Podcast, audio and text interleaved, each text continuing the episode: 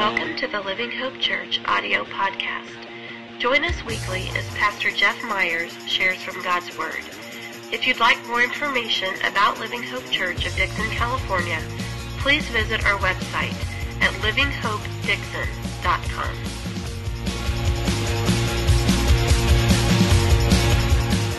So we're gonna we're gonna dig into our sermon series uh, this morning that we started last week called Chains, where we're working through the book uh, or the chapter uh, Romans chapter eight, and I talked about how much I love the book of Romans and and uh, just a just an amazing.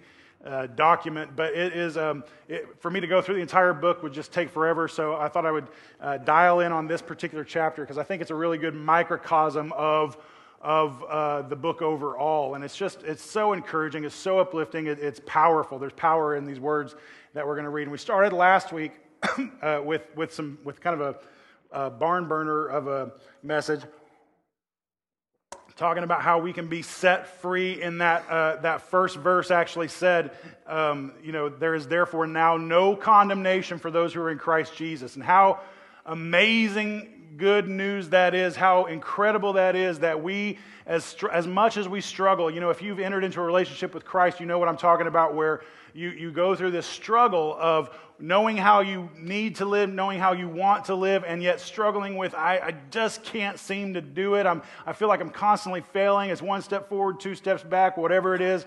And really, it can be frustrating. It can be discouraging. At times, it can make you feel like, why am I even doing this? Because I don't want to be a hypocrite. Like before, like before you came to Christ, you were like, church is just full of hypocrites, and I don't want to be one of those guys. And now you know why it's full of hypocrites, because this is really hard, okay? This is tough, this is tough stuff. And so, uh, but we do that kind of struggle back and forth with our, with our morality. And, and yet, in the face of that, as Paul spoke about, because he talked about that too, how he struggled with it too. And this was, you know, a guy who wrote a good chunk of the Bible saying he struggled with this. And then, now, there is therefore now no condemnation for those who are in Christ Jesus. We are set free. What needed to be done was done for us on the cross by Jesus. It's not up to us, it's not up to how good we can be. It's a free gift of God, and that is great. That's great news. Now, there is therefore now no condemnation for those who. Really? You gonna leave me hanging? For those who are in Christ Jesus. So, there's, there, there's, a, there's a little tag there that we didn't talk too much about this week that we're going to talk about this week, or last week that we did, we're going to talk about this week. So, if there's therefore now no condemnation for those who are in Christ Jesus, then I want to know what does it mean to be in Christ Jesus? Amen? Because I want that no condemnation plan. That's a good plan, okay? And so if, if I want, if, what does that mean to be in Christ Jesus? So now that we're, we hit verses 1 through 4 last week, we're going to start with verse 5 this week, and we're going to start dealing with that particular topic. What does that mean to be in Christ Jesus? The last verse we read last week talked a little bit about living in the Spirit versus living in the flesh, and he's going to uh, unpack that in some greater detail today. And, uh, and so we're going to look at that, because again, if I want that no condemnation plan, that's a good plan to sign up for. So if, if, it's, if it's for those who are in Christ Jesus, I want to know what that means. And I've had a lot of you express concern, like, you know, asking questions like, how do I know? How do I know that I'm really saved? How do I know, you know, that, uh, you know, the Holy Spirit's in? All this kind of stuff. I, and, and, and just lots of questions about, you know, how can you get that assurance? And the Bible actually tells us uh, a pretty good deal about how you can know. And so we're going to look at that uh, this morning. So let's, let's just uh, take off reading in this. Um, start with verse 5, Romans chapter 8, verse 5. Excuse me. Uh, by the way, welcome back, uh, Mr. and Mrs. Kurt Boyselli. Awesome.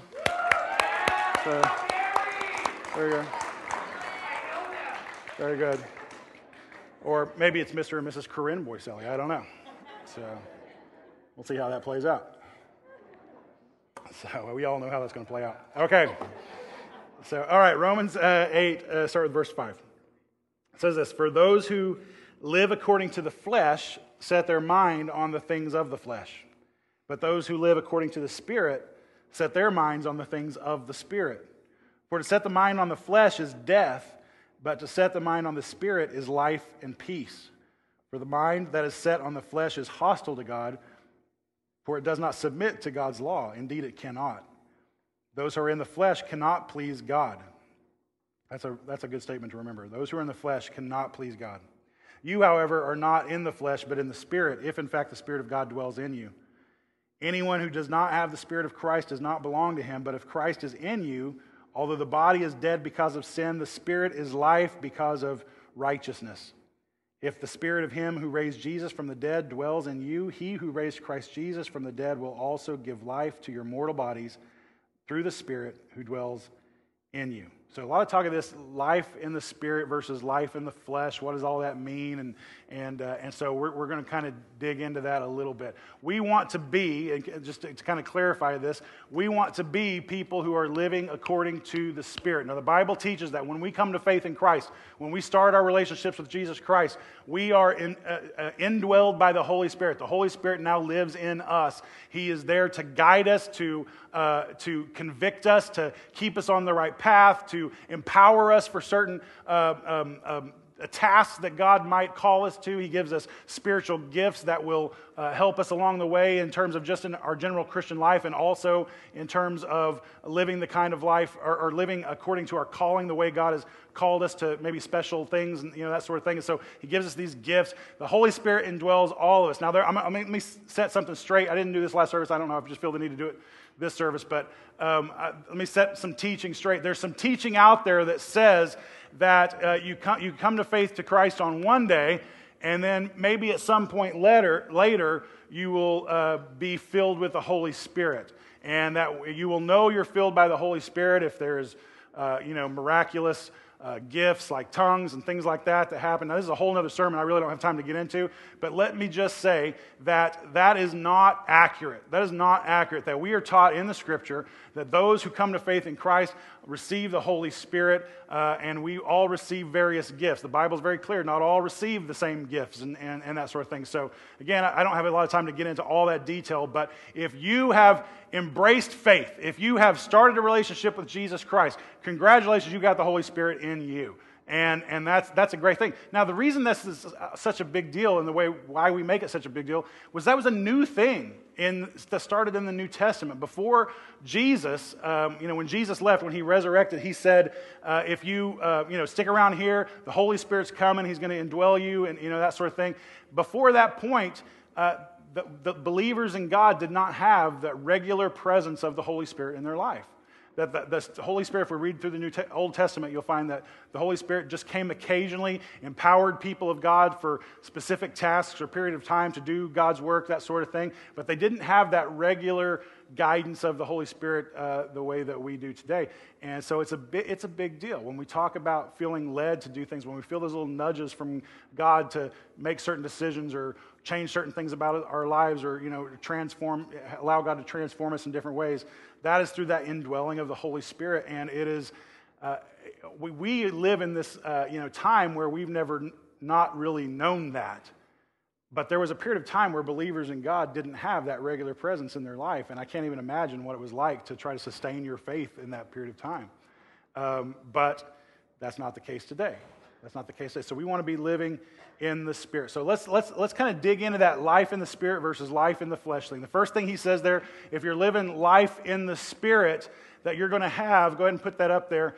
Uh, you're going to have the next one, a mindset of life and of peace. A mindset of, he says that in the scripture, you're going to have a mindset of life and of peace, okay? And what that means is, is that we'll start kind of with a literal version of that, which is you're going to have a value for life. You're going to, uh, you're going to be a, a life, uh, uh, you know, um, affirming type person. That you're, you're just going to appreciate enjoy suck the marrow out of life. That you're going to i mean that's going to be that, that, that god's going to put that uh, passion for life in you. And for peace. You're generally going to be a person who seeks peace in situations instead of, con- you're not going to be pulling Jerry Springer, you know, situations on people. You're, you're going to be constantly, you know, just, just be a, a, an agent of peace around you in your life, okay? Now, I think that that life and peace thing can go even beyond the literal to sometimes a more, like, in, for instance, in your relationships.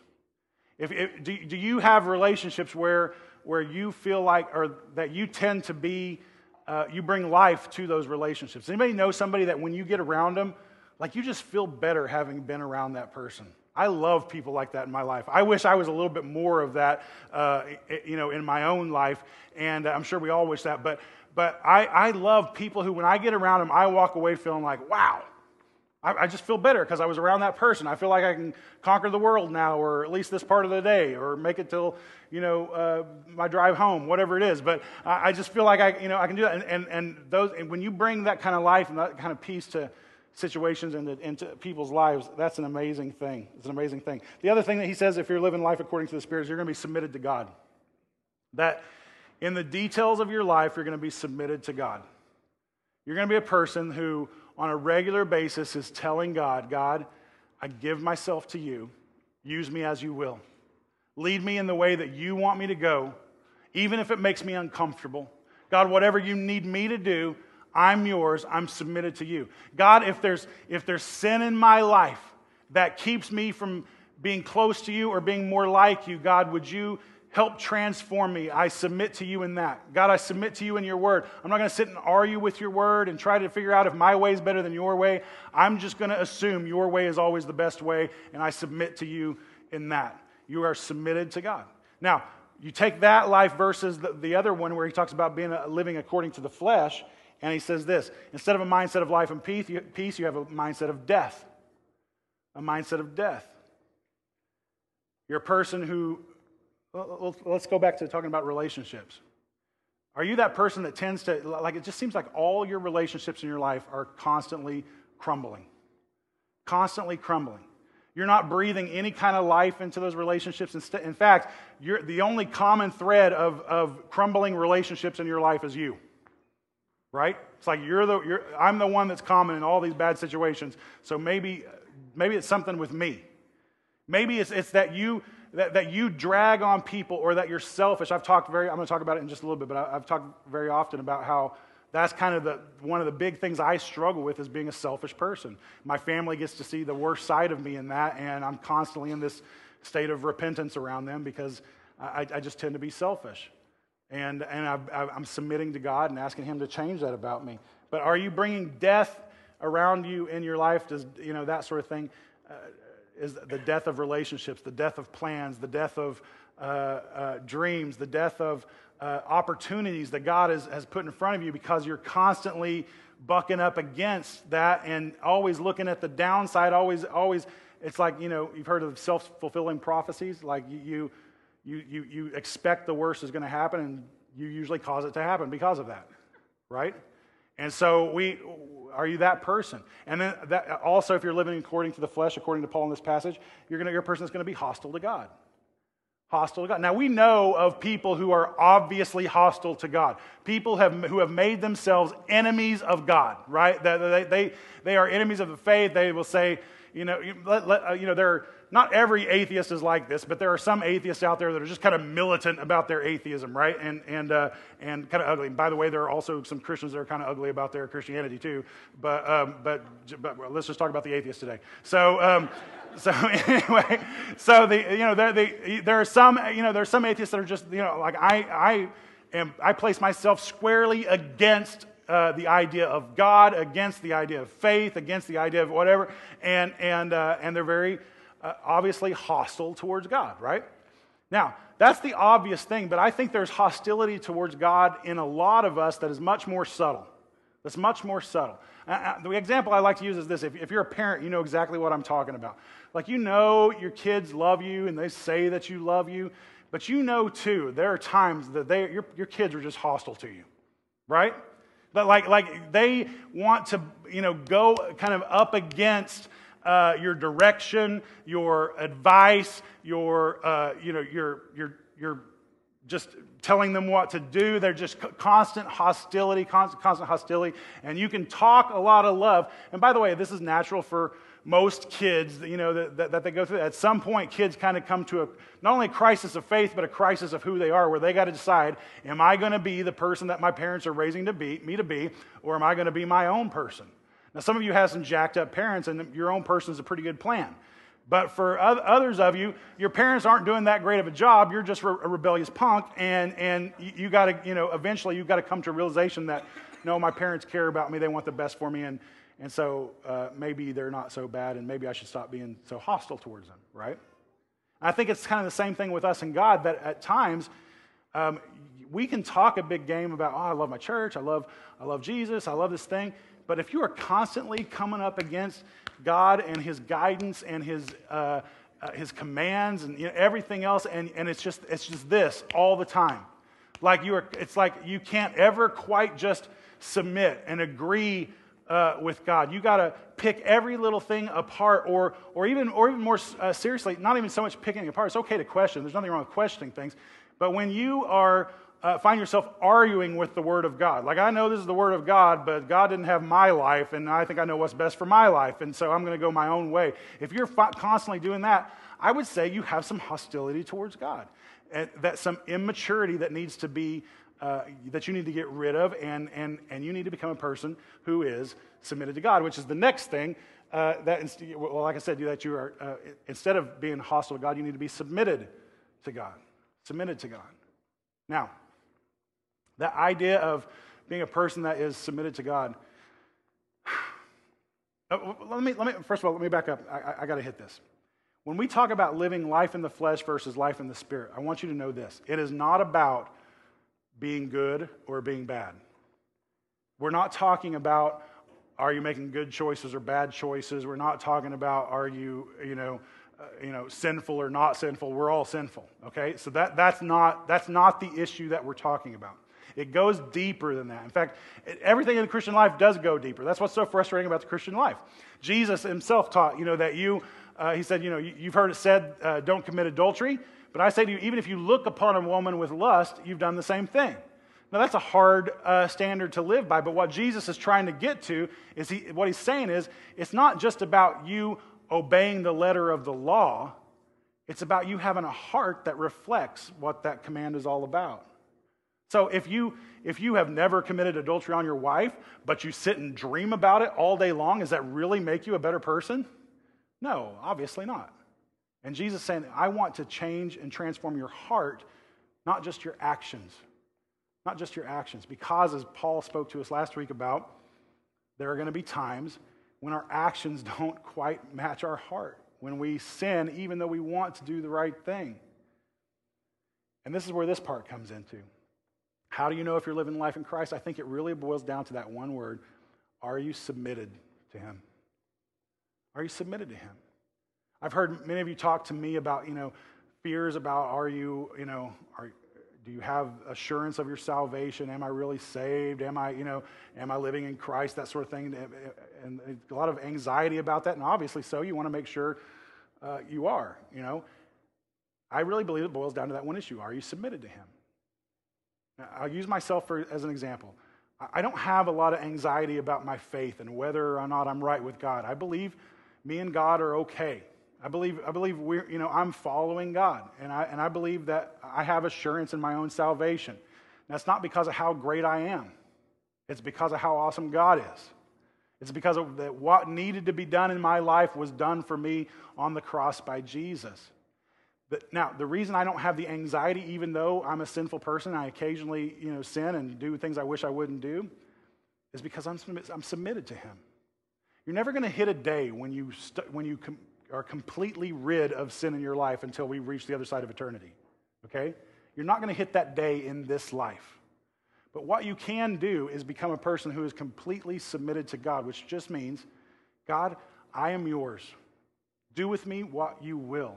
Uh, I, I want you in complete control of my life. I want you in complete control of the way I do family, of the way I do work, of the way I'm a neighbor to my neighbor. I want you in, in complete control of all of that.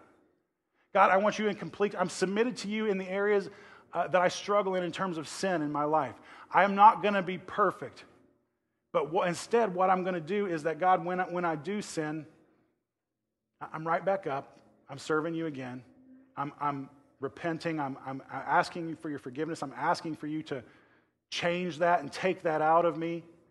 And what happens over time is that we become a little bit more like Jesus over time. We're going we're to hit that, a verse that talks about that in just a second. Are you submitted? Are you submitted to God? Are you submitted to Him? Now, okay, that verse, we're going to hit it right now. Okay, so it's this uh, 2 Corinthians. This is Paul again writing a letter to uh, the people in Corinth. In 2 Corinthians chapter 3, start with verse 15. And what he's talking about here, let me set it up for just a second. He's talking about, uh, he, he's going to make a reference to the law of Moses. and, uh, and the people having a veil over their eyes and that sort of thing. And, and what, what he was talking about is that the, the, the, children of Israel, back when Moses was leading the children of Israel, um, that they wanted to be known as the children of Israel. They wanted to be known as the people of God. Uh, they liked the miracles. They liked the provision. You know, God was feeding them and giving them water when they needed water and things like that. And, and, and, and all, they liked all that stuff. They liked the guidance. They liked the, um, uh, the victory in battle and all that kind of stuff that God was providing for them. But the, the Bible talks about how their hearts were hardened against God and they were in constant rebellion. They wanted the benefits of living a life as a child of God, but they didn't want to actually live as a child of God. They weren't submitted to Him. They were rebelling against Him constantly. And so when it came to the law, they had a veil over. They could not see things clearly. They couldn't even see their own sin clearly. Okay?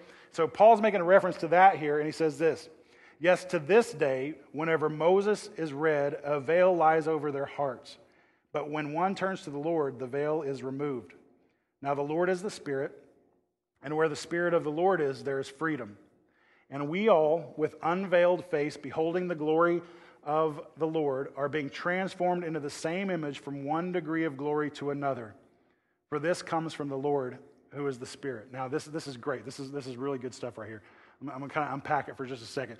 That when he's talking about that we have, when we are living in rebellion to God, when we are uh, hostile towards God, so to speak, like we just talked about, there, it's like there's a veil over us where we can't see things clearly.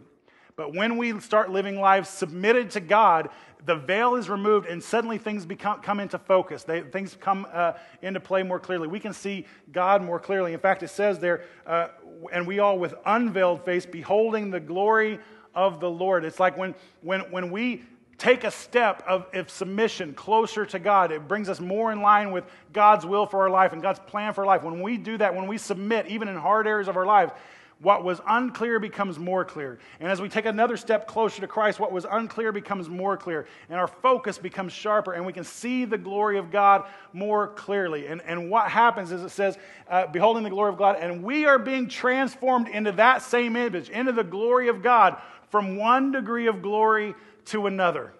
From one degree of glory to another. In other words, the closer I get to God, the more I become like Him. The more I submit to Him and to His plan for my life, the more I become like Him. And it's this lifelong process that ends someday whenever we reach eternity and, and, and we're all ultimately uh, you know, transformed and everything that we finally are made into fully the likeness of God the full glory of God. This, put up that next principle because this is, this is critical. It is uh, God wants to resurrect you, not resuscitate you. God wants to resurrect you, not, and there's a, there's a critical difference here, okay? When we, you look at stories in the Bible like uh, when Jesus raised Lazarus from the dead, and there was a little girl named Tabitha that was, and a couple other people that were, that were dead and they were brought back to life. That was not a resurrection, that was a resuscitation. That was one person in one form who died and was resuscitated back into that same form.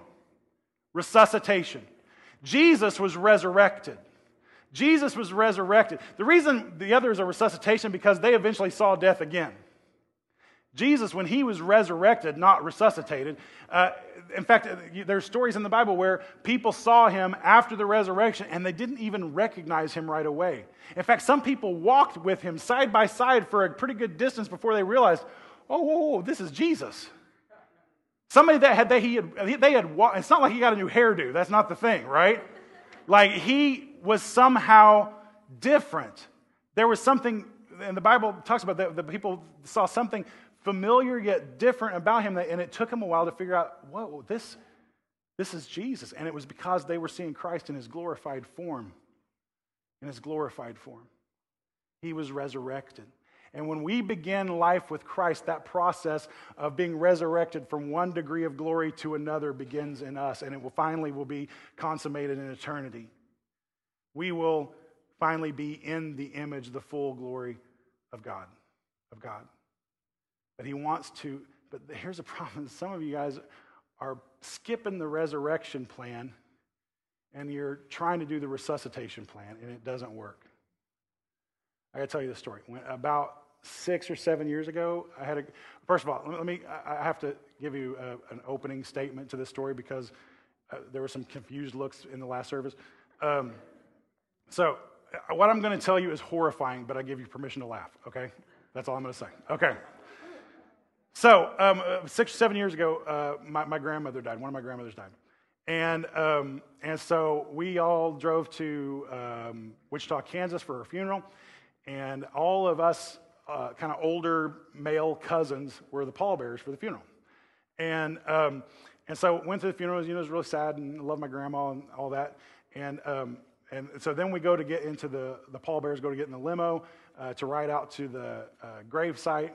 And um, Isaiah at the time was second or third grade, and uh, that's my son. And he, um, he, you know, he was the only. Uh, all the other younger cousins were girls. He was the only guy, and so us guys were like, Isaiah, once you ride with us, you can be a pallbearer too. And so he's like, second grader, like, get to carry a dead body, sign me up. You know, he's like, he's like, okay. So, so we, so we're, you know, all of us guys in the limo, kind of joking around like guys do, and and, uh, and then the, the, the, funeral director, when we get to the gravesite, says, okay, you guys are going to line up out on the backside of the hearse, and um, we're going to kind of pass the casket out. It's going to set on a little dolly. We're going to turn the dolly towards, uh, towards the gravesite. And then as you guys are on either side, you're going to lift and carry grandma up, up the little uh, embankment there. And so we were like, okay. So we're all ready. We, we, get, we get the casket out. We turn the casket around. The funeral director says, lift. We had put Isaiah on uh, the back side of the casket, thinking it would not, you know, he wouldn't really have to lift anything. So he's on the back side, we're on the sides. And uh, so the funeral director says, lift. We do this, and Isaiah goes, woof, like this. I'm not even lying about that. And yes, it's okay to laugh right now, okay? So he, and, and, and I'm not exaggerating, we felt grandma's shift, okay? Okay. Now, now here's the here's the thing. Here's the thing. Thank God we get like brand new resurrection bodies because grandma would be in heaven with a serious crick in her neck. I just know, okay? So, but Isaiah, I mean, he was just excited to be a part of this and just went woof like this. And we were like, no, no, no, bring it down, bring it down. And, and, uh, and so, but we, we finished out the rest of the process. We, we, we put grandma on the ground and got, we went and had dinner. And so, um, so anyway, all that to say, go to, I'm going to bring it home. I'm going to bring it home. Here we go. All that to say, some of you, that God is trying to give you a resurrection life and you're just trying to shake grandma awake. You're just trying to, you're just, you're trying to do a weekend Bernie's, weekend at Bernie's thing on God and it's not to work. It's not, he's not interested in you kind of kicking around your old dead self. He wants to give you something new, something different, something life altering and life changing. Amen? Amen. And so w- some of you have come to this um, weird place where I'm not even going to call it a relationship, it's just a weird interaction with religion um, where you're just trying to kind of put some life into the old dead body but there's no change. There's really no relationship with God. You're just trying to move something that's dead. And it's not going to work. It's not going to work. That what God has for you is something totally new, something totally different. Now, okay, I'm going to say some stuff that's going to get me in trouble, as if that last one wouldn't. So, there, there's, a, there's a kind of a belief out there that, that says um, that there's kind of like this in the Christian faith, there's this magic prayer that you can pray. And when you pray this magic prayer, then you've kind of got God over a barrel and he has to let you in heaven. And, and now that's my simplified version of that belief. But you, you're not going to find the magic prayer in the Bible anywhere. It's not in the, it's not in the Bible. Uh, you have not been called to some sort of moment in time emotional experience where you never really submit to God, you never really give your life to God, you just had a good cry and went home. That's not that's not the Christian life. That's not what we're called to. That's not being a disciple at all. Do you want to know if you're living in Christ? The, the, the question is are you living in Christ? Are you submitted to Him? Again, I'm not talking about perfection here, guys. I'm not talking about you, you never make a mistake. I'm talking, are you on a regular basis submitted to God, even in the face of failure, even in the face of weakness, even in the face of defeat? Are you still submitted to God? Because I go through weak periods of time in my life. I, I feel like over the years that I've been a Christian, I, I have more spiritual su- success than I used to because I'm growing closer to God. I'm, I'm doing that one degree of glory to another thing as I walk through my life. But I'm going to be honest with you, I, just like anybody else, there are periods of time that we go through that we would say, I'm kind of spiritually in a weak season right now. I, am not feeling it. I'm not, um, I'm, I'm, there's a pattern setting in where I'm maybe not making the best of decisions. But even in those weeks, seasons of weakness, I don't feel like I'm out of God's will or out of or away from God, I should say. I don't feel like my salvation is jeopardy. Why? Because I'm, I'm living submitted to God. I'm living submitted to God. And it's a process. It's a process. So this is the, I'm not trying to put a fear into anybody's mind that, oh, am I saved? Am I not saved? That's not what I'm trying to do. What I'm trying to say is just to get you to ask the question did, did I have this kind of experience with religion, or have I actually entered into a relationship with God that involves me submitting to Him, that involves me following Him? Following Him. That, that's the critical issue. The Bible, the Bible says there'll be some that, that get to heaven and cry out, Lord, Lord, and, and, and God's going to say, I, I never knew you. I never knew you. And why? Because these people have fooled themselves into believing they were living for God when, when all they did was have some sort of experience with religion that really had no changing in their life at all. Why? Because they never actually started following God. We refer to Jesus as Lord and Savior. And some of you are interested in a Savior. You want to get rid of all that guilt but you're not interested in a Lord. And it's a, it's a package deal. Are you following Jesus? Again, not saying perfection. I'm not saying perfection. I'm not saying you have to get saved over and over and over again. That's not what I'm saying. I'm saying that if you're following Jesus, you're generally submitting to him, you're, you're following him. Does that make sense? Does that make sense? You're following him versus just I had this moment in time where I had a good cry and went home and started going to church. I believe there's going to be some church people someday that are like what Jesus talked about. I never knew you. Why? Because he never knew you. Because you never gave him the opportunity to know you. You never actually engaged him in a relationship. You just had some sort of religious experience. When we talk about religion versus relationship, it's not just something that we say, it means a lot. Do you have a relationship with Jesus that survives even the face of fear and failure and everything else? I'm going to talk one more time about my kids just a second. Uh, and, and I'm going to say something that you could, if you're a parent in the room, you can apply to all your kids. I know you could. Um, even in a pastor's family, um, like, like we don't have perfect kids. I, wouldn't, I lived in a pastor's family. I wasn't a perfect kid. Uh, I have pastor's kids. They're not perfect kids. Uh, they're just like your kids. They're just like your kids, okay? Their kids are kids are kids, okay? Now, I say that just to say this. The goal of my, Jamie and I have talked about this. Our goal is not to raise our kids from birth to age 18 having never made a mistake. That's not our goal. First of all, we would completely fail at that goal as much as you would, right? My goal for my kids is that we raise them in such a way that at some point when they do, not if, but when they do make a mistake or have a moral failure or whatever else, that even in the face of that failure, they know God loves them and He forgives them and they immediately turn to Him. That's my goal. Failures are going to happen. Mistakes are going to happen. There's going to be things my kids do and have been things that my kids do that I wish I could have prevented or, or kept them from or whatever. But in the face, even in the face of failure, it's what, it's what I want for you. It's what we all want for each other, is not? That even in the face of failure, we know there's a God who loves us, that forgives us, and we turn to Him immediately. Perfection is something we can't strive for, but we can strive for that concept of commitment. Commitment. And I, what I, in other words, what I'm saying is, what I want for my kids is for them to have a relationship with Jesus. A relationship. And so far, so good. So far, so good. That's what I want for all of us in this room.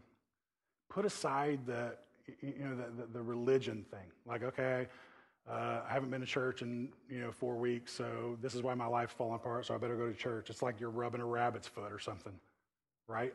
That's not how God works. I mean, you know, you should be in church, and your life will fall apart if you're not in church. No, I'm just teasing.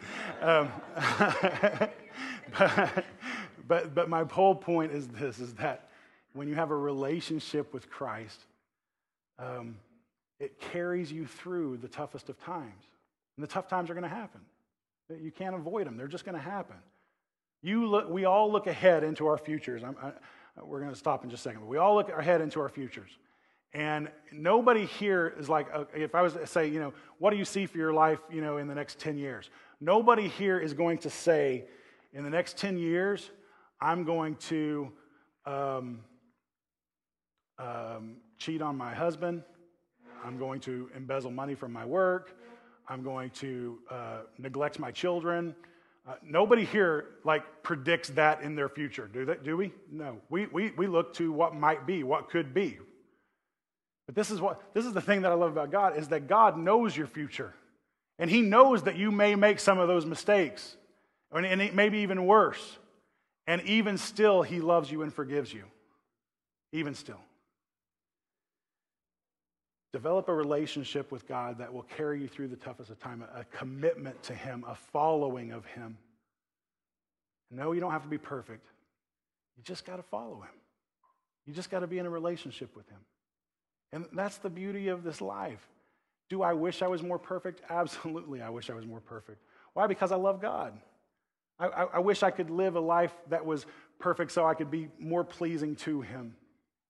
But, but I have to embrace the fact that I'll never be perfect. And the reason it's okay for you to embrace the fact that you'll never be imperfect is because God embraced it long ago and He's okay with it. Yeah, He's gonna, He, he loves you enough that He's not gonna leave you. He loves you just the way you are, but he's not, He loves you enough that He's not gonna leave you just the way you are. He's gonna work on you, He's gonna transform you, He's gonna, he's gonna move you from one degree of glory to another for the rest of your life and God and things become more clearly uh, and come into focus more clearly. We begin to see more, we begin to understand more. We become closer to God, we become more like Him. It's a lifelong process. But you know, you want to know if you're saved or not? The question is, are you following Jesus? Are you following Him? And guess what? Even if you're failing, you can be following Him. I know that sounds really contradictory and sounds like I just gave you an easy out or whatever. And some of you are like, no, don't say that. You're just giving permission to go sin. I don't have to give you permission. You're going to do it anyway. We're all going to do it anyway. It's just dealing with what's reality. We're not perfect, but God is, and He paid our price for us. Amen. That's it. That's it. Let's pray. Father, we love you. And uh, we thank you so much for your word to us today. And we thank you that there is still, uh, even in the face of this message this week, there is still, therefore, now no condemnation for those of us that are in you. And we are so thankful that you have set us free from the penalty of sin and death, that you have set us free from having to live perfect lives to make a way to you, God, that you, you paved that way to us through the cross, to you through the cross. And uh, we thank you for that freedom. We thank you that where the Spirit of the Lord is, which is in our lives if we're following you, we thank you that there's freedom in that, God. And as much as I hate the fact that I'm not perfect, as much as I hate the fact that I, that I wish I could live a more perfect life for you than I do. God, where your spirit is, there is freedom. And I feel great freedom in knowing and, and knowing you and in placing my faith in you. There's great freedom in that. So, God, set us free from our sins, set us free from this religion that fools us and, and, and tricks us into believing that uh, whatever it makes us believe, God, instead develop a relationship with you in us. Develop that in us. We love you. We love you. God, if there's anybody in the room right now that, that needs to, uh, for the first time, enter into a relationship with you and um, start following you, God, would you just bring them to that place right now? Would your Holy Spirit just convict them and draw them closer to you right now? And where they sit, would just where they sit in the quietness of this moment, God, would, would they just step out on faith and just lead them to step out on faith and pray a little prayer to you right now and just say, Lord, I know I'm not perfect. Would you forgive me? Would you transform me? I want to follow you. Done life my way, and I, I want to do it your way now. I want to follow you. God, would you help them just to enter into that relationship with you right now? Right now. God, for those of us in the room that maybe have already started relationships with you, but we live in this constant state of doubt and, you know, listening to the voices of our, our enemy telling us we're not good enough. God, would you, would you just set us free? Would you remind us that where your spirit is in our lives, there is freedom. And help us to claim that freedom. God, if there's anybody in the room today that's convinced that they don't deserve your grace or deserve uh, your blessings, God, would you, um, your, with your Holy Spirit, convince them otherwise? You speak peace and life into their lives right now. Father, we love you. And um, we give ourselves to you one more time.